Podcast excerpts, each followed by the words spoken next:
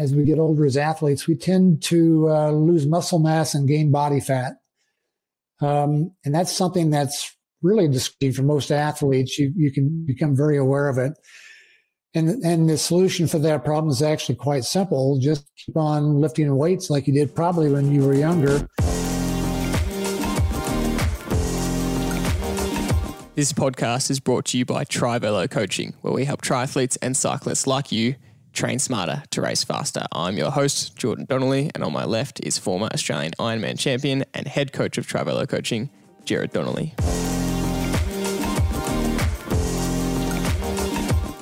Joe Friel, welcome back to the podcast. We are so grateful to have you back on. Uh, you've been on our podcast before. It was a great episode. Everyone loves having one of the founding fathers of triathlon and triathlon coaching on the show. We are again so grateful to have you. Can you tell the listeners uh, what have you been up to since since we last spoke? Hi, Jordy. Yeah, and and Jared, I, I um, I've I've been working on a project for coaches. I've been this has been the back of my mind for years all the books and all, all the projects I've done have always for athletes, but I've always wanted to do something for coaches because I, when I started in coaching, which is 80, um, there really was nothing out there. There was no information, even the small information. There was nothing. And I still coaches who are a little get started in coaching. And so I'm, I'm working on this project to to solve, to answer that question and to solve this problem, which I've seen for years, which is how do we how do we grow the profession of coaching, not in terms of numbers of coaches, but in terms of how professional coaches are. And so that's what I'm digging into now, kind of deeply it's really exciting. And what about from an athlete perspective? What have you been focusing on athlete wise? What have you been diving into and, and really trying to push? What kind of messages or, or lessons you've been pushing on athletes recently? Pretty much the same. I've been talking to athletes about for years, which is, you know, there's there are very you have to do to, to be a good athlete, and they're they're mostly, quite honestly, lifestyle issues you know, we'll probably get into these sort of things later on, but it has to do with how you design your life to fit what you're trying to accomplish in sport. That's a big challenge for for most athletes to blend the two together. And so, you know, so social media and so, you know, I, I do a lot of talking about on the social media side, which is along the lines of getting a sleep and, you know, get carried away. And you know it's motivation is a good thing but motivate you too far. It can take you to overtraining.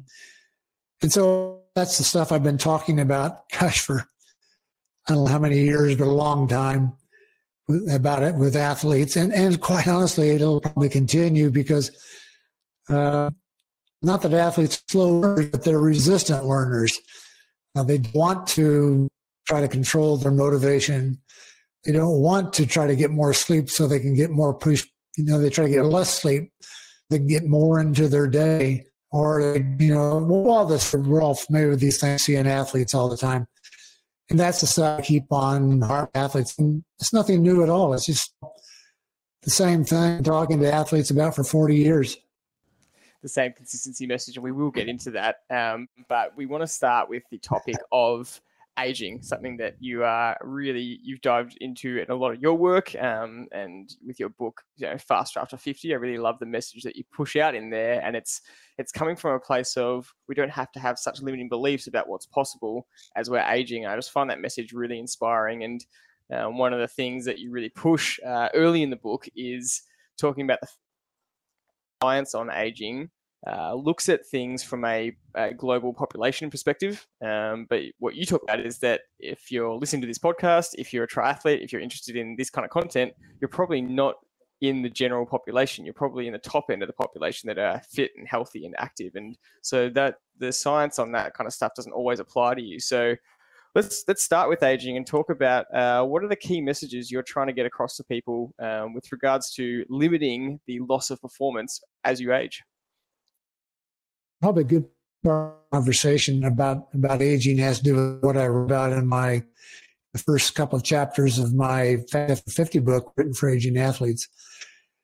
It, it has to do with the fact that And we get older, what we tend to do is we tend to gravitate to long, slow distance where just everything becomes slow.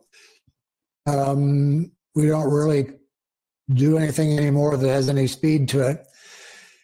Uh, no intent, you know, it's all low intensity all the time. And, and I'm not saying there's nothing, anything wrong with low intensity. It's good, but you don't want just a diet only of low intensity if you want to be an athlete and be competitive in your age category as you get older.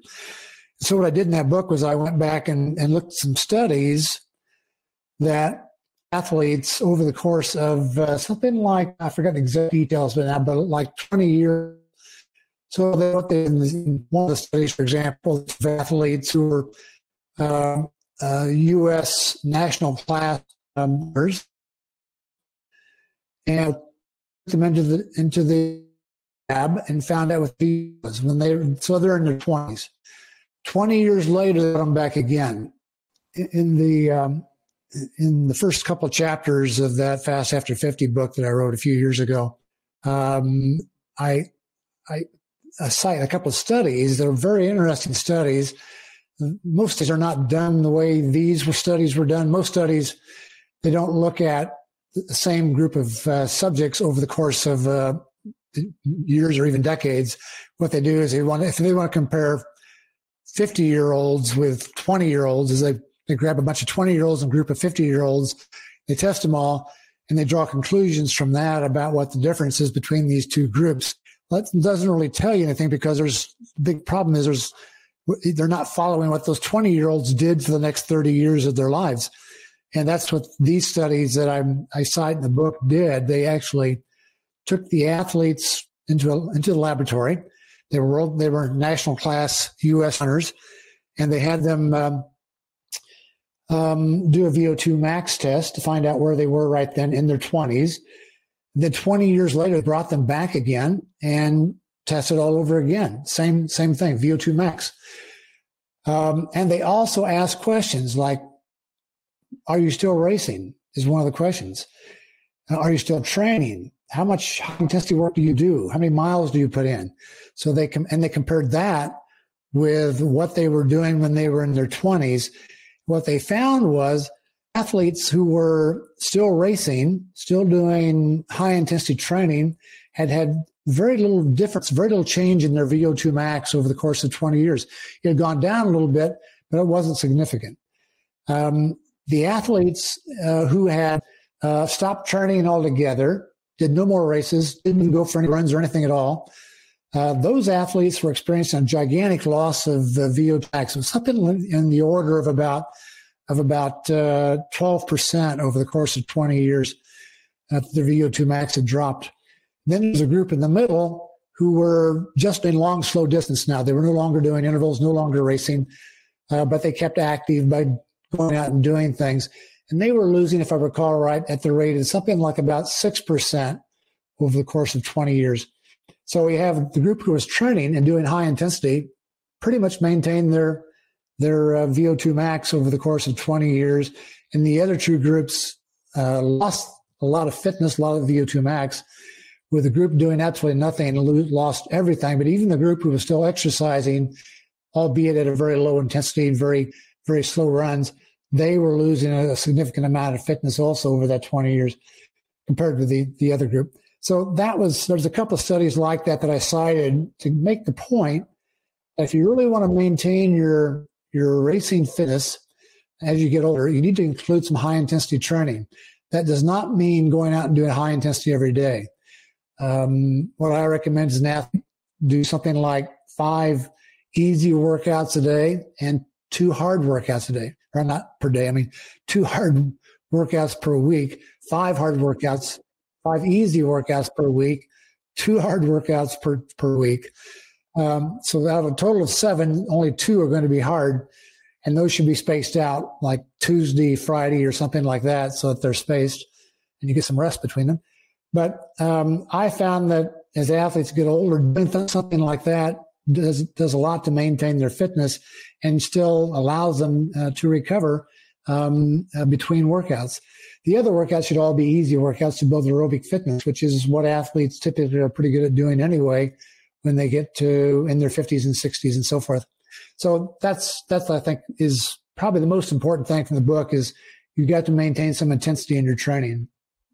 I was going to talk about another topic that's related, which is that um, as you get older, as we get older as athletes, we tend to uh, lose muscle mass and gain body fat. Um, and that's something that's really discreet for most athletes. You, you can become very aware of it. And, and the solution for that problem is actually quite simple. Just keep on lifting weights like you did probably when you were younger and try not to miss any ep- uh, sessions. So do like two, maybe three weight sessions per week, every week, week after week after week after week. That will maintain your strength. I see this all the time in aging athletes. Um, they've gained a lot of belly fat and they've just lost an awful lot of muscle. Um, the exercise they do in the in the gym helps to maintain the muscle. The workouts they do in their primary sport helps to keep the uh, body fat at bay, along with things along the lines of nutrition, which I'll come back to later. But that that's the other key takeaway in my book is that need to do something to maintain mass and uh, try to control or or even reduce how much body fat we're, we're adding as we get older. Um, the body fat thing is a tough issue for issue, for athletes. It's one of those things that seems to sneak up on us uh, without even paying attention. One of the things I learned in writing that book, the Fast After 50 book, was that scientists are now saying that as you get older, you need to eat more protein in your in your diet, and and that's good, by the way, for for building strength. Um, but that also means that something has to come out of your diet. We just don't want to add more calories to your diet by eating more protein. So what I would suggest you do is you cut back on carbohydrate, especially the carbohydrates that that um, are easily turned into body fat, uh, starches and sugars and things that are metabolized very quickly. Uh, when you're between meals, you know, avoid eating snacks along that line. If you're going to snack, eat something like fruit, uh, vegetables, things that are good for you instead of eating something out of a package, plastic package almost everything in a plastic, plastic package is bad for you. So, so that's the, the third thing is, is trying to control our, our fat by body fat by limiting our diet to foods that um, are not going to be quite as conducive to make us uh, gain uh, body fat. Okay, that's uh, unbelievably good summary, um, and almost covered a lot of the the uh, the discussion topics that we were uh, aiming to go down that rabbit rabbit warren with. Um, the good news is that um, that, that that you can definitely, from what you've done in your study, see that you know obviously uh, high intensity is going to contribute to maintaining or or even continuing to improve your performance, even even as a 50 year old, a 60 year old. Um, I'm sure you've got many examples, Joe, of people who who have been sedentary for a long time and then taken up um, a sport, whether it be marathon running or or triathlon, and have had a VO2 of 40, yet you know started training for five six years and ended up with an improved VO2 even at 55 or 60 years of age. Has that been your experience? Yes, that is certainly possible. Um, if you take somebody who has been inactive and, and get them started in in some kind of an, uh, an endurance activity, um, running, cycling, swimming, triathlon, whatever, some some sort of sport that they enjoy doing, which is the most the most important thing. Sometimes people ask me what what sport should I do um, to get in better shape, and the answer always is the same thing: the one you enjoy doing. That's the one you should do um, the most, and that that will do the most for helping you to maintain your um, um your your youth, if you will. Um, I run into far too many people. I'm I'm in my late seventies now. I'm almost eight years old, and I run into far too many people. Let's say athletes now. Far too many people who are my age who are basically withering away. They're, and they're you can see it. I've I've known some people for you know a few decades, and you watch them over the course of several decades lose their muscle, um, uh, lose their posture, lose their fitness, basically, and it's just because you know, they, they didn't their lifestyle seriously enough. And, and that's really the key to this whole thing is you've got to maintain this, this athlete's lifestyle your entire life. It's not something you do up until you're 50 and then you throw it away and somehow start doing things that are not good for your health and so forth. You need to be, maintain that athlete's lifestyle well into your, you know, your 80s, your 90s. I know athletes in their 80s and 90s. I, I, I wrote about an athlete here not too long ago. It's been, I guess, a year or so ago now. A Frenchman who was who was uh, breaking records on the track in uh, cycling uh, at age 104. Um, and the guy was remarkable things, you know, riding an hour and 17 at, at 17 miles per hour, which is quite, quite fast for somebody who's 104 years old. Um, and he's continued to train every day on his bike. Uh, you know, the, people like that just blow me away. They're they're really great um, indicators of what we can do with our own lives if we do the same sort of thing, things they're doing, which is just stay active stay active and be very consistent. Unfortunately, that gentleman died here a couple of years ago at age 109, but he was still riding his bike every day. Um, uh, he, he just was an amazing individual. There are lots of people like that out there in the world who do who just are are very good about maintaining their health and their fitness, regardless of age. And yet I, I'm in the gym sometimes and I'll overhear a conversation going on in the locker room and I'll hear some guy say he's 35 now and he thinks he's over the hill and he's no longer going to be able to do anything. And I'm just blown away, you know, 35 years old. He's still a kid. He's still got tremendous number of things he can do in his, his life physically. And he's already thrown it away because he thinks he's too old. It just blows me away to hear people talk about how they see themselves as being old and not even close to being old. They're they're still quite young. They can still accomplish a lot of things in sport and in life. I absolutely love that point, Joe. It's um, it's the exact message I was talking about with with with what, what I really resonate with at the start of your book, which is just breaking down the belief of what's actually possible. And um, when you hear that story of a guy riding his bike to 109, you go, "Wow, that is uh, that shows how many years you could have in you uh, where you're staying this active." You really you really gave a great point talking about main, the importance of maintaining muscle mass, and I want to get a little bit more specific on that.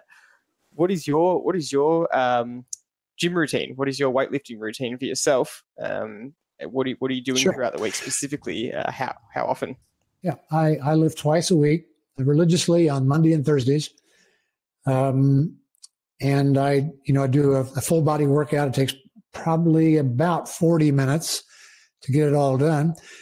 And this this whole thing has to do with where I live. Actually, uh, I used to go to a gym. Found that to be kind of a nuisance because you had to wait to get into a machine. Somebody else is using it. You had to drive or ride your bike or run to the gym, which took extra time, etc. So there was just a lot of minor things I didn't like about going to the gym, and sometimes I would use those as, as excuses. So here, I don't know, gosh, probably oh, it's been 20 years ago now. I decided to build a gym in my own in my garage. So I took one bay of my garage and um, turned it into a, a gym. Uh, so I've got everything out there I need for all the uh, exercises and workouts I do, and I keep adding things to it every year or so. I'll add something new to my gym. That led my wife and I to decide we need a different house because we our house when I started doing that only had a two bay garage. So I had to park my car outside on the on the on the driveway. Um, I'm sure my neighbors are getting tired of seeing my my car in the driveway year after year after year. So we finally decided we basically buy a house that's got a three bay garage. We, we've done that twice now. We're in the second, and I've got this great gym now that I that I uh, I use twice a week. Um, and I do a full body exercise, full body workout. And it's not just strength. The strength is the main focus of it. I've got a rack of weights I use um, for total body workout for strength, um, and squats and bench presses and curls and uh, calf raises, et cetera, et cetera. But I also do a lot of you know core things, um, uh, planks, uh, uh side planks, and and and uh, um, front planks to to maintain the, the core area. I do a lot of stretching exercises. and one thing I've noticed in older people, is they tend to lose their range of motion. So I do a lot of range of motion exercises just to my, kind of maintain my my uh, ability to uh, uh, do things that just around the house that a lot of older people can't do, like you know, reach over and touch something on the floor, pick up a piece of paper off the floor, little things like that that somehow leave you when you get older. I work on my balance. This is something I've seen also in older people as they age, they lose their balance. And so I work on that. So I have this whole program that I go through to maintain um, lots of things that have to do with, with strength, uh, with mobility, which you mentioned, with range of motion. Um, and, and all this stuff has to do with my, basically my uh, physiological health. And, and I've managed to maintain my, my body mass over the years. Um, and um, it's just because I've been consistent. It's not because the stuff I do, it's because I do it consistently. I do it two times a week, every week. That's been going on for month after month after year after year after year after year. So it's the sort of thing you got to do. It's not complicated, but it, it uh, it's it's just that consistency principle again. One last question uh, on the specificity of that: What kind of rep and uh, set range are you doing? Are you doing something like three sets of eight reps, or a bit uh, heavier and lower, so three sets of five reps, or four sets of twelve reps? The weight stuff. Yeah, I'm doing three sets of. It kind of depends on where I am in the in the year. I kind of I kind of periodize things uh, today, uh, like I did when I was when I was younger. Same sort of thing. So I'm, I'm I'll start off this, uh, what I consider, consider my season, which is going to be starting in the late fall, late winter. And then I'll start doing just lighter weights with uh, uh, higher repetitions, 10 to 15 repetitions, challenging myself to, uh, whenever I feel I can do 16 or 17 repetitions, increase the, the load a little bit. And after a few weeks of doing that, I begin to increase the loads and do fewer reps by the time I get to the uh, the peak of that season uh, or that seasonal program, I am doing uh, about oh three to six reps uh, for each of the exercises, each of the strength exercises, um, three sets of those uh, with with pretty heavy loads, and um, I've been doing that same sort of thing for for decades now, and it, it just pays off long term. I know it's it's been very beneficial to my health and longevity you're a great example, Joe, to everybody listening of uh, you know practicing what you preach, and you know all the stuff you put into your book. You're actually a, a, an unbelievably great example of of someone doing what the things that you've you know mentioned in every chapter in your book, and and with your actual cardiovascular side, uh, apart from the strength side, you're still doing two high intensity sessions yourself each week or how how has that developed? Uh, to get to 79 80 years of age? I need i need to qualify that. I just came off a period in my life which is that kind of messed me up. Um, my wife and i decided many years ago we have, we invited my granddaughter to uh, to go to europe with her she when she graduated from high school this is probably when she was like 10 years she was picking she wanted to go in the world especially europe and we would take her there after her graduation. Well, because of COVID, that got pushed back by two years. So we went this past spring and we spent um, four weeks in Europe. Um, and I well, really wasn't able to do anything along the lines of lifting weights or exercise other than simply like walking and doing simple little things around the around the room. So I had this big drop in my consistency, which lasted for about six weeks. And lo and behold, when I got back from that, I developed a, a kidney stone. And that set me back for another, gosh, two or three weeks, I guess it was. And um, so I've, I've been, um, so I'm just barely getting back into my normal routine. Uh, and the routine is coming along quite nicely, but I'm, I'm, I'm not where I normally would be in terms of types of exercises I'm doing. But that's you know that's the sort of thing you run into as you get older. Is you get all these little obstacles that get in your way. You get all these little things that happen to you from time to time. Even if you've been very good about maintaining your health, there are still things that are going to sneak up on you, um, and you've just got to be prepared when those things come around, like the kidney stone. Uh, you know, really very little control over things like that, and it's going to have a big impact on your on your training. So I'm right now trying to get back into my routine. I'm riding the bike seven times a week uh, five easy, two hard. Two hard workouts are have been. They're not right now because I'm still kind of getting my base back from having been through all this stuff with my health and the travel.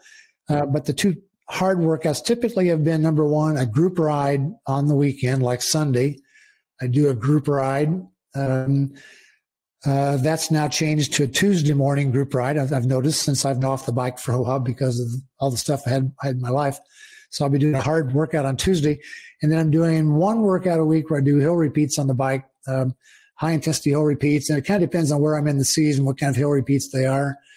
If if I'm in early in the season, I'm going to be doing uh, longer uh, hill repeats at a um, intensity just just below my threshold, my lactate threshold.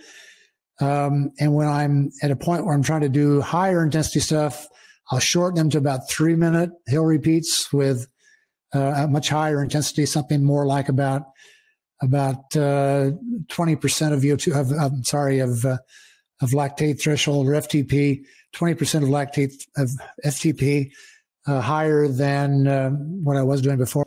So that's kind of the routine I, am follow, and I change that around with the seasons, as you can tell from what I just said there. But I'm not there yet. I'm kind of still working my way back to it, and I hope. In fact, I kind of hope I'll get. I, I started back in the training ride last week, uh, the group ride, and uh, I'm kind of thinking about doing going back to my high intensity on Friday of this week, and keeping my fingers crossed that the weather holds out. We've had a lot of rain recently, um, so we'll see how that goes. But uh, if everything goes right, I'll have be back to two hard workouts per week again. That's that's brilliant, and um, I'm really so pleased you've been able to give us a little glimpse into your own personal journey, and and that kind of brings us to the next topic that we wanted to talk about, which is how do you how do you balance as an athlete, and you know there's there's probably there's people who do some activity and there's people who do none. So anybody who does some sort of activity, I'm going to call an athlete at this particular stage. But but most of our listeners are, are race orientated. Um, they're they're they're really trying to improve themselves as as uh, performers, um, and of course they've got health and health and uh, well being as a goal as well. But the majority of people we're, we're uh, uh, talking to in the community is the people who are actually race orientated. So so from what you've just given us a, a really uh, good uh, briefing of what's happened in, in, to you just in the last year um, with with balancing everything that's going on in your world um, with with some sickness with uh, some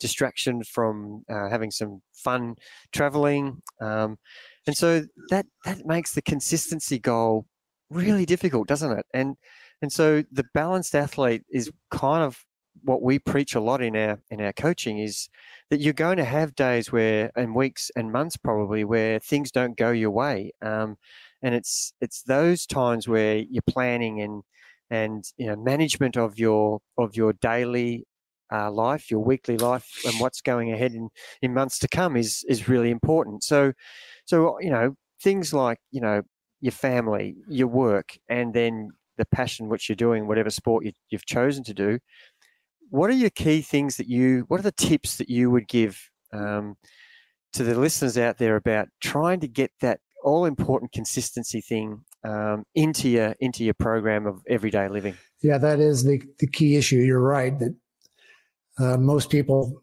fall down on the consistency side. Consistency doesn't mean just do 10 or 12 months in a row and call it good. It means doing hundreds and hundreds and hundreds of workouts consistently. That's what it's all about um, I kind of think of this from a different perspective. I, I, think of myself when it comes to this as being a role model for somebody. I'm, I'm, I'm a role model for number one, my son. He's now 52 years old, by the way. And I was a role model for him growing up. And I wanted him to understand how important it was to be, to exercise and to be fit. And so I saw my, my workouts. If I ever had uh, whether or not I wanted to do the workout today, mind of myself, I am a role model for my son. Well, that worked because my son went on to race as a, a pro cyclist in Europe back in the 19, uh, 1990s. Um, race continued to race pro in the U.S. Now he's 52 years old. He just won uh, the Masters division in a four-day stage race in uh, Colorado, which is pretty tough competition here last week. Um, and he's still, you know, very consistent in his training. And I think he's doing the same thing I'm doing. He sees himself as a role model for his daughter, who is now 19 years old. And, um, you know, that, that's sort of way of seeing the world. I, I'm here to help somebody else. that somebody else for me was always my son, and that's what kept me going. Sure, there are plenty of days when I got up and I say, you know, I'd, I'd really rather not work out today. It'd be nice just to just to take Sunday off and just kind of like read the paper and watch television and all that kind of stuff. But the next thing I know, then Monday would be the same thing. I'd get up Monday and say, oh, you know, it felt so good yesterday. I think I'll do it again today. Do nothing. And, you know, that was the sort of thing I always told myself, I'm you're, the reason you're doing this is because of your son. That's why you do this is for him. When he was a kid, I wanted him to be very aware of exercise and, um, uh, and, and what it means to your health and your, the sort of thing that uh, drives me to stay consistent. I try not to miss workouts at all, although I'll, I'll admit today I missed one workout because I was um, I didn't sleep very well last night. I woke up, I was tired. I had to go out and ride, so that day I've taken from the hospital a few weeks ago, and I'll be back in the saddle again tomorrow morning. Can't wait. In fact, um, but that's the sort of thing I think most of us can just to do is to think about this is not doing it for yourself, but doing it for other people. In my case, it was always I was always doing it for my son. I want to grow up with the right attitude about healthiness, and he does it for his daughter. And so, and hopefully, she will pass it on when she has a child. And she does the same sort of. She becomes a role model for her child. Uh, that that's that's how I saw this dilemma. Everybody's probably got their own way of solving this idea of consistency, but that's that's how I do it. Just by seeing myself as I'm doing this for somebody else, it's not just me. And where do you get that uh, that mentality right, where you have to make a decision between the example you just gave of choosing consistency, but then also knowing when to not train? Because we can try and drum this message into ourselves that consistency is the most important thing. But there are some days when you need to rest. Like you said, you had a really poor sleep. You're still coming back um, from those those problems you spoke about. And uh, in your case, not training was the right decision. But then that feels a little, little bit conflicting because you want to aim for consistency. So how do you get that mentality right in, in finding that balance? You're exactly right, um, Jordan. That that's that's the big challenge athletes, highly motivated athletes, run into is they cannot say no. Um, they, they, drive themselves beyond um, what is health, and um, because that, they get themselves into all kinds of problems, not only physiologically but also psychologically. I found is because they just drive themselves so hard that um, they eventually break down. You nobody can drive themselves to the point of exhaustion day after day after day for the rest of their lives without breaking down somehow. So it's it's actually very important and, and, it's a great skill for an athlete to know when it's time to, break, even though this break is not scheduled. Even though you would like to go out and work out, you know, psychologically you feel like you got to go out there and do it. You know, physiologically you shouldn't because, like in my case today, I was just I was just very tired. I was fatigued. I just came off my biggest training week uh, last week from the from all this travel stuff and everything else that was going on in my life and that had made me tired. And then I had four nights of sleep besides that. So as I'm drinking my cup of coffee, thinking about what I'm going to do today, it, you know, it, I dawned on me, you really shouldn't do anything today. You should take it easy. And so I did. And uh, that's just part of being an athlete is knowing when to take the day off and when to, when not to. When we talk about um, getting our balance right, and you've given so many good examples, take us through some of the key things that that you think will contribute uh, to improving your performance, but still maintaining the balance. For example, I can think off the top of my head. Um, we on this program have lots of advice from nutrition, and some of yeah. it's extremely, extremely um, specific, and some of it's very general. Um, you know, nutrition, sleep, um, learning from your mistakes, um, uh, reviewing your performances. Give us some give us some key things that you think contribute to enabling you to get that balance right and still improve your performance. Yeah, the two big things really are number one, sleep. Um, athletes, for the most part, especially um, especially older athletes. I, I, don't mean professional athletes or elite athletes. No, I mean age groupers. We tend not to get enough sleep because we try to wedge too much into our into our day. Um, we, you know, the, the typical age group athlete has got a day job, has a family, um, uh, probably doing something else in their life, like volunteering for an organization someplace or doing things at work that take them into the evening very late. And uh, the thing that always they, they give up, these athletes, the thing they always in their time, in their day, they, they give up to fit more things in is sleep. They just do not, people don't, do not get enough sleep. If you're not getting at least seven hours of sleep per night, at least seven hours of sleep per night, and you're an aging athlete, if you're, you know, if you're in your 50s, 60s, especially, you've got to be getting more sleep. Uh, even and, and younger athletes the same way. In fact, the younger you get, the more you need. Uh, a teenager probably ought to be sleeping nine hours per night, and they they try to. I know my my granddaughter, who's now 19, and when we took her on vacation with us, she can sleep like the devil. Man, she can really put away those hours in bed. Uh, and that's good. I mean, that's that's the sort of thing you got to be able to do when you're that age is get enough sleep. That's when everything happens that's good for your fitness. That's when all the, the hormones are released into your bloodstream that that build uh, that build your body, rebuild you uh, every night. If you get enough sleep, if you don't get enough sleep, you lose out on some of the stuff you tried to accomplish in your workout that day. Uh, your workout had a lot of losses in it because you just didn't take advantage of that and the things you could have gained had you gotten enough sleep that night. You know, you, a hard workout, you're not you're not more fit right after a hard workout. You're at right after a hard workout. It's not until you sleep that you begin to realize the benefits that the hard workout gave you. So that's the starting place. you got to get more sleep. One of the things I, when I'm coaching anymore, but when I was coaching, one of the things that I always do is ask athletes how much sleep they were getting per night. If they weren't getting seven hours, then we had to have a conversation about something had to go in their lives. Um, if they had a very high goal, it, mean, it meant we had to get into only three things left in life. If they wanted to qualify for Ironman Hawaii, if they wanted to be on the podium at some big race, or if they want to just do something which they've never done before, which is a, would be a gigantic uh, achievement for them, they had to get down to three things in their life. Number one would be their family. Um, you're not going to quit your family just so you can get in a Ironman race. Uh, you're going to quit your jobs. That's number two. You have a job in your life, your career. And number three, you're going to have training. That's it. If you have a high goal, those are really the only three things you can fit into your life and make it work as far as being able to accomplish your goal. If you start try to stick in fourth thing, let's say the person says, you know, I think what I'd like to do is take up tennis also. There's take up tennis and be able to qualify for Ironman Hawaii. Uh, that's not going to work. Um, so we can't do that. You can do that after you've qualified, after the race is over. Now you can take up tennis, play all you want. Or they want to volunteer to be on uh, a, the board of directors for a nonprofit organization. Great. Let's wait until after you've you've qualified and actually done your Ironman. Then you can do that. So sleep is critical. And that was always a key thing. The first thing I would look for in athletes is, are they getting enough sleep? And if they aren't, we had to figure out a way to to change that so they could.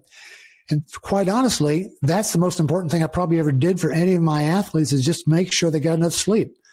Uh, the workouts are not that difficult to come up with at all, or the or the training plan. That those things are are actually pretty easy to do. It's trying to make it take advantage of your training so you you you grow as an athlete. That's the hard part. So the first thing you got to do is you got to get enough sleep. Second thing you got to do is you got to get your diet right. Um, so many people in our society eat junk food all day long. I'm, I'm, amazed when I go some places sometimes and I see people eating. Uh, the stuff they're eating is just amazing. It's just big packages of things like potato chips and candy bars and uh, just all this junk food. And they eat it as, as if it somehow is going to be beneficial for them. I'm not sure how they see that, but somehow they like maybe if nothing else, they like to get a sugar high off of it. But that's they we just eat far too much stuff like that in our diets. You know what my wife always talks about is when she goes to the grocery store, she typically buys food from the perimeter of the grocery store. That's where all the, the healthy stuff is. Go down the aisles in the middle of the grocery store. That's where you find most all the, the packaged, you know, high uh, uh, high sugar, high starch, uh, highly processed foods is in the middle aisles. And so she typically doesn't go down there very much. She's always looking for things on the perimeter of the, of the, of the grocery store. So diet is very important, but and, and people can improve that. You know, if you don't keep junk food around the house, you're not going to eat it. That's that's the key. Just don't keep it in your house. If you, if you've got it in your house, you're going to wind up eating it. So you know, just if you don't buy it, you're going to be much healthier in the long term. You can keep your your body fat down. You'll train better. You'll get better results. Uh, everything starts coming together.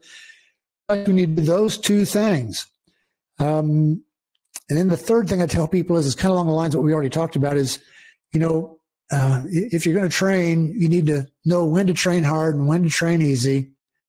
And uh, the easy part, you got to make sure it's really easy. That's that's where people fall down. Is easy workouts, easy enough. They make the hard hard, but the easy workouts are typically not easy enough. They don't really get much benefit from those. They think that they go hard, to become more fit, but it, actually it's just the opposite. If you go easy, if you go slow on those easy days a week, you'll wind up with uh, with much much better aerobic fitness down the road than if you did, you know, five moderately hard workouts per week, which is what most people do. I want to ask about that specifically because it's something we always like to ask coaches their theories on. Um, you know, zone one pure recovery sessions versus zone two aiming for a little bit of aerobic benefit. What are your thoughts on those easy sessions and where do you sit in that range of zone one to zone two? Because um, technically you know you can if you are used to the frequency of training and used to the volume of training you can push to the upper end of that zone two without crossing that lactate threshold get the training effect without you know exhausting the body. What's your theory on uh, is that too risky still for you? In your mind? Are you saying no, go easier, sit at the bottom of zone two, even do some more sessions in, in zone one, that pure recovery kind of style? What's what's your theory around that? I tell athletes that the easier the better. If they can keep it easy, they're going to get a lot more aerobic benefit out of it.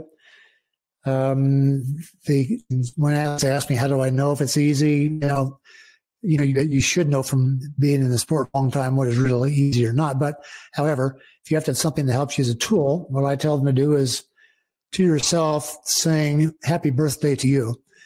And if you, if you can't get through happy birthday to you without taking a breath, it was, it's too hard. So sing happy birthday, happy birthday to you. Take a breath. Happy birthday to you. Take a breath. Happy birthday, dear uh, Jared. Happy birthday to you. If you can do that, then then you're you're it's easy. If you can't do that, it's not easy. That, that's just one. It's the same idea as going for a run with somebody and carrying on a conversation. If you can't carry on a conversation without taking a breath every four or five words, it's too hard. I just tell you right there, it's just too hard. Uh, I prefer not to tell people about zones one and two and so forth. Uh, probably because so many people have their zones wrong to begin with. It, it's really kind of becomes useless information for them. They may think they're doing things right, but or, I. What I usually get is the other side. I can't get my heart rate low enough. I can't get to zone one. Well, that tells me they got a problem with their zones if they can't get to zone one.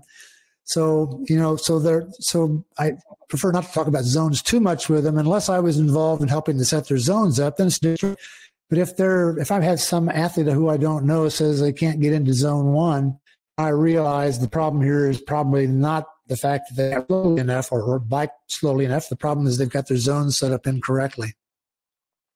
That's that's yeah, that's a really great point. I um I want to take this uh, topic to training specificity. So you've given us unbelievable uh, insight into how to approach aging, how to approach balance. Um, from you know, it's it's a lot about your perspective on what you're trying to achieve. Uh, and you quote unquote said that the actual training itself is probably the easy part in comparison to all this. But we want to dive into the training specifically, and we're interested in your thoughts in relation to training for endurance events. And um, we, we coach athletes from in a range of events from marathon running to 70.3 Ironman into endurance swimming, in, uh, ultra running, gravel riding, which is really taking off now, which are really long events of nine to 14 hours. Um, and all these events are three hours up to 15 hours. So uh, we want you to focus a training answer uh, in relation to looking at, uh, firstly, uh, how to train to endure the requirements of the event. Uh, what's most important in your eyes?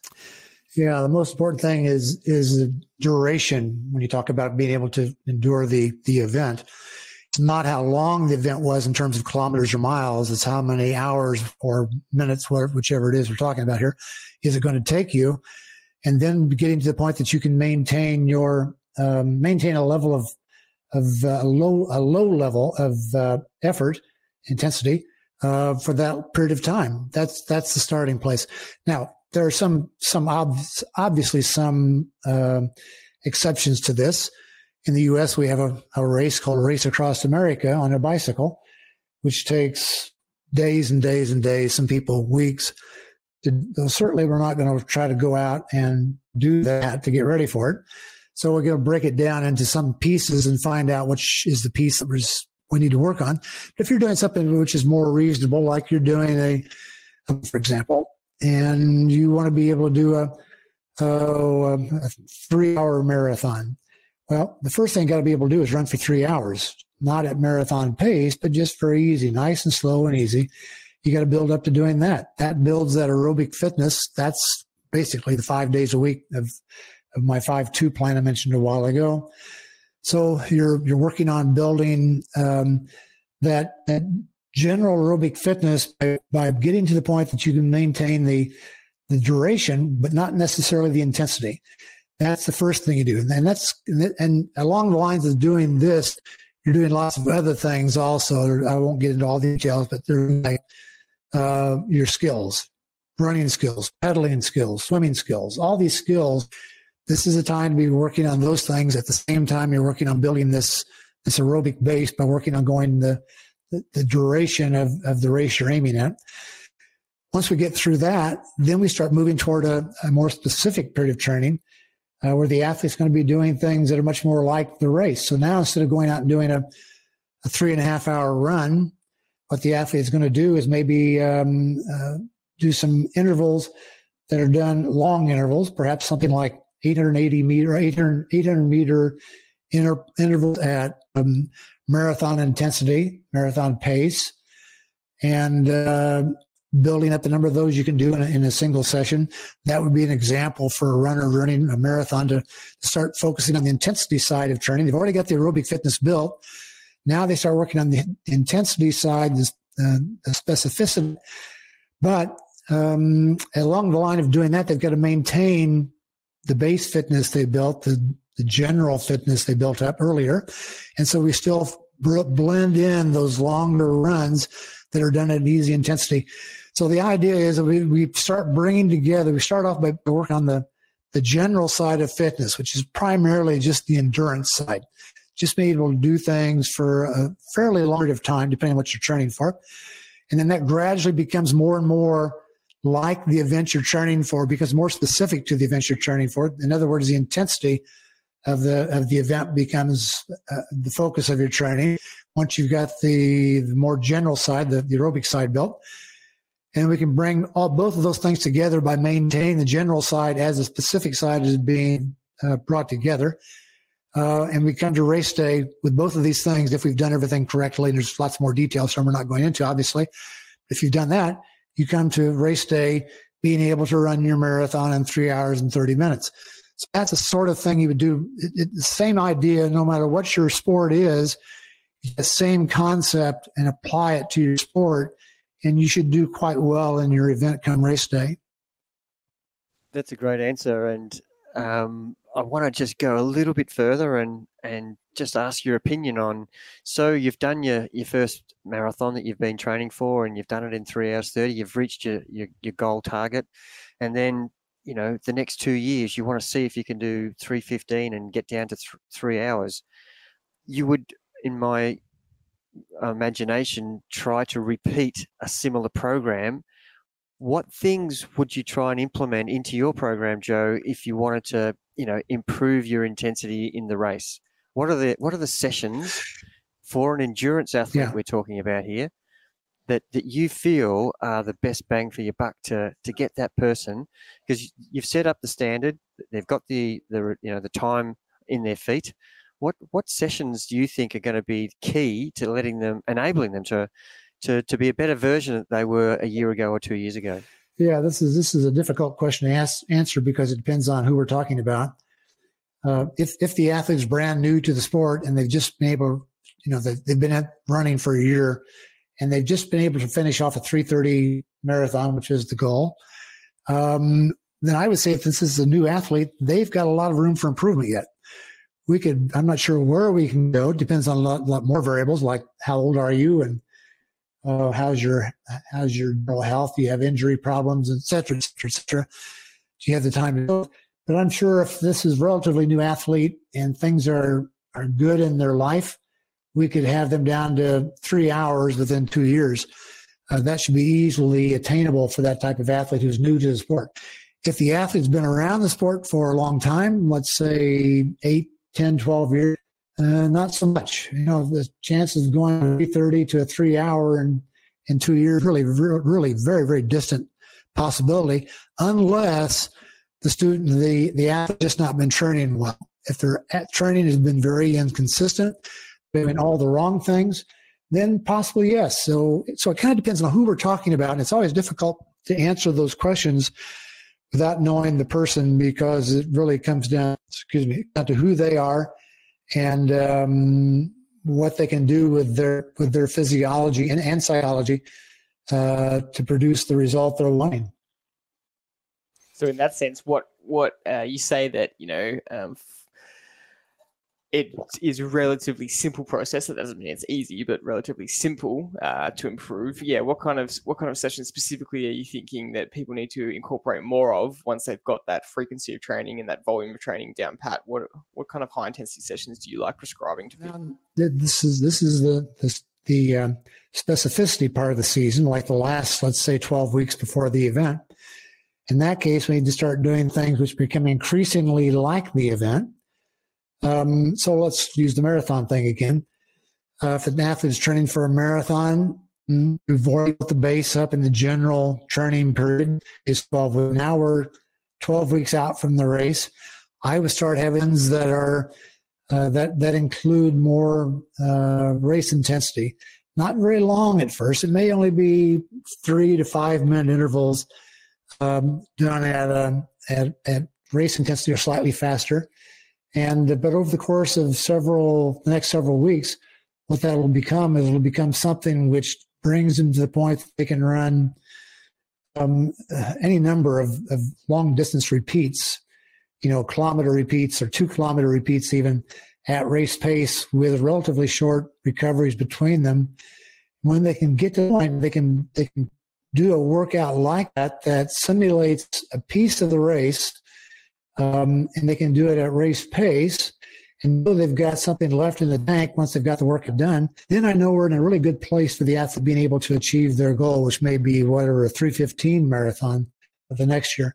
So I, so it comes down to really just kind of nurturing that that intensity and bringing it along uh, gradually up on them all of a sudden with doing doing things that are extremely intense or extremely long durations for uh, an intensity like a marathon intensity, but things that allow them to adapt over time. And that, that's one of the places where self-coached athletes fall down is they just don't allow for um, these changes to take place in their body. They become impatient and they think that somehow they can force their body to become fit by, by doing workouts which are extremely hard in which they discover they really can't. If they do, they push themselves too hard and they're, they're so tired the next day they can hardly get out of bed. If that's the case, then they're really ruining ruining their their chances of having a good a good race. The issue now becomes how can we hold the athlete back so that we do this very gradually. You know, we have to be very um, very gentle with the body. We can't we can't hammer the body into fitness. It becomes fit by doing things very gradually over a long period of time. And if we do that, then we'll see the benefit. Um, it only comes into how much time have we got. Um, the more the farther the, the athlete is from having being being able to achieve their goal, the more time they need to get ready for it. So for a 315 marathon and you only have six weeks to go until the race, if you if the best you've run up until then is 330, you know, we're probably going to need another year to get to that point again because that, that's a 15 minute jump is gigantic, even somebody who is new to the sport. So we got to make sure we get enough time to, to do what's required because we cannot hurry the body into becoming fit. that's a brilliant answer, and uh, really helps um, people understand that uh, time is is really one of the key considerations. You, you can't just fast track things uh, because you're motivated and you want to train hard. It invariably causes the opposite to happen.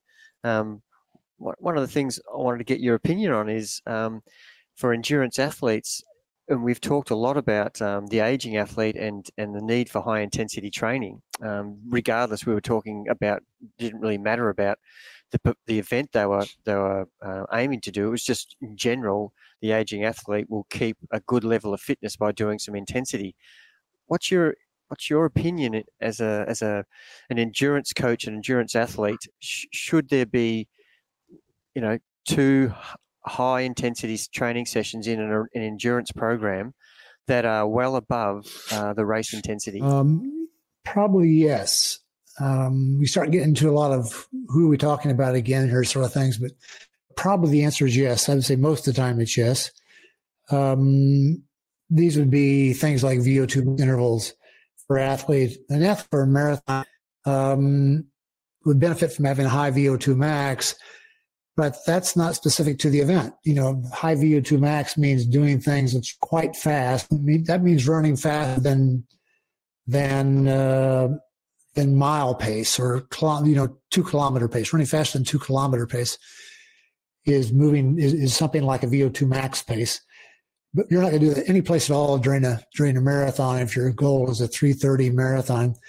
So the time to do that is in that general period of training, which is starts somewhere around, let's say, 24 weeks before the race.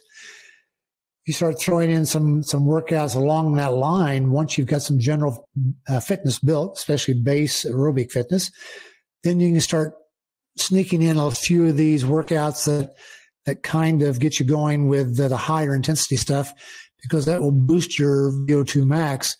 And then as we move into the more specific training the last 12 weeks before the marathon in this case, we would cut those out and start doing things which are more like the race itself as far as the intensity. So I think it just depends on what we're training for and, and who the athlete is to some extent also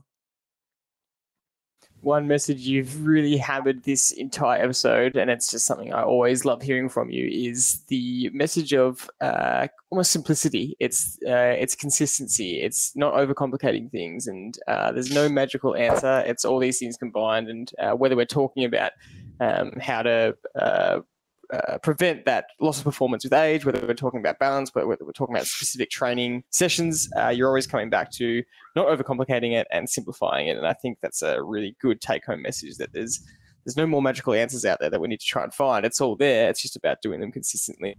I'd like to finish by asking: Is there any kind of message um, that you think the triathlon or cycling community are still not getting that you're trying to push? Is there anything that you really want? Um, coaches and athletes alike out there to understand. I think we've touched on all those points, but let me just emphasize that last point that you brought up there because I think this is really the key. This the, the key to, to training is consistency. The key to performance is consistency. Um, I sometimes tell athletes, I would rather you did the wrong workouts consistently than the right workouts inconsistently. You'd get a lot more out of it. Uh, because consistency is the key piece here. It's really not so much the workouts, it's just doing it consistently. Whatever it may be you're doing, do it on a regular basis. Don't, you know, try to avoid missed workouts that are only because you don't feel like doing it. Uh, if there's a good reason for it, yeah, you shouldn't do it. Otherwise, you know, let's get out there and do the workout. Um, I, I used to tell clients when I first started coaching, I coached people who were novices, brand new to exercise. I gave them this long list of things I wanted to do to kind of make sure they were consistent. And for example, one of the things was for the, one, of the, one of the best things you can do if you want to be consistent is get a training partner. If you know you're supposed to go for a run that morning and uh, you don't really feel like it, but you know your training partner is waiting down at the corner for you to show up, you'll get out there and you'll meet him and you'll do your workout. Uh, you know, having little things in your life like that that kind of get you going are sometimes really helpful in helping you become consistent. And that that's number one. Is always having a, a training partner. Then there's all these other little things I used to tell my clients all the time. You know, little things like lay out your clothes the night before you're going to wear for the workout, so you don't have to think about which shorts am I going to wear today. in my workout that's already done. All you got to do is get out of bed, you know, whatever you do, you know, get a cup of coffee, whatever it is, put your clothes on and go out the door and do your workout. Um, so you have to think about what you're going to wear. You review the workout the night before for your training plan. If you have a question, you call me, your coach. I'll answer the night before, so you're ready to go the first first thing in the morning. So I gave them all these things they could do that would help them become consistent. If they just did all these things, and one of the things was, if you start the workout and you get in in, in your let's let me back up. Let's say you're not really sure you want to do the workout. You don't really feel like doing it today. There's no real great reason for this. You're not tired. Nothing's wrong. You just feel like staying home and being lazy today. Well, here's something to, to do. What I would tell my athletes in that case is go out for five minutes. Just go out the door and start it for five minutes. If at the end of five minutes you don't, you still don't want to do it, come on back home and call it quits. But if the end is fine, five minutes into it, it's okay now. They're they're going to be able to do the rest of the workout. So I, I, used to give them all these this list of all these things, and I talk about these things with them so they understood how to take advantage of them. But the idea was be consistent. That's the whole bottom line for training for exercise for, for sport, especially endurance sport, is consistency. You've got to do it day after day after day after day with with very few breaks, and those breaks should only be because you have extremely good reasons for for missing a workout. Well, I don't think you could get a, a clearer message to everybody listening, and it's just gold because that is exactly what we profess in our coaching is you've just got to turn up. Um, and unless you've got a really, you've got a really good reason, and and it's not an excuse, it's a reason. Um, then then you should be just aiming to to as we say, put your shoes and socks on, and then you're on your way. But to to to actually say go out for five minutes and see how you go, I think that's a, a better analogy than. I'm always saying, put your shoes and socks on and see, you know, see if you want to continue to to, to proceed to your training session. But uh, actually getting out there for five minutes is a better way. I think uh, that's that's a gold little tip. Um, so uh, yeah, just really pleased and thankful, Joe, that you know we can still get your wisdom and uh, the things that you've you've learned over so many years as a as one of the leading uh, coaches uh, in the world. And and some of the the stuff that you've um, put out there is uh, is just gold and, and would help so many people get to their de- journey and destination um, in the right shape. And uh, yeah, we want to thank you again for giving us the time. And we really do appreciate your expertise and uh, your knowledge. And, and I'm hopefully uh, the people listening are, are as equally as uh, um, grateful to, to the time you give to us. So thank you very much. Jared and Jordy, I, I appreciate uh, the opportunity to speak with both of you. It's always, it's always enjoyable to talk with athletes and coaches and, and uh, uh, see what else we can talk about that that uh, we can share with other people. So thank you for inviting me. Yeah, just to finish off and reiterate Dad's point, it's an absolute privilege to be able to talk to you. you have just been such a, uh, a golden voice in the industry for so long, and so many coaches out there are coaching based on, on your knowledge and, and your teaching. So, um, yeah, just want to reiterate, reiterate, that. And thank you so much for joining us again. Uh, we hope we can speak to you in the future. Um, and we've really enjoyed this episode. So, to all the listeners out there, we hope you got a lot out of it please take these words of wisdom seriously. Uh, it's all in the simplicity. It's all in everything that Joe's spoken about. And uh, if you apply these things uh, consistently over time, you will become a better athlete. So thanks again, Joe. And that's it for this episode. To everyone listening, we'll see you next one.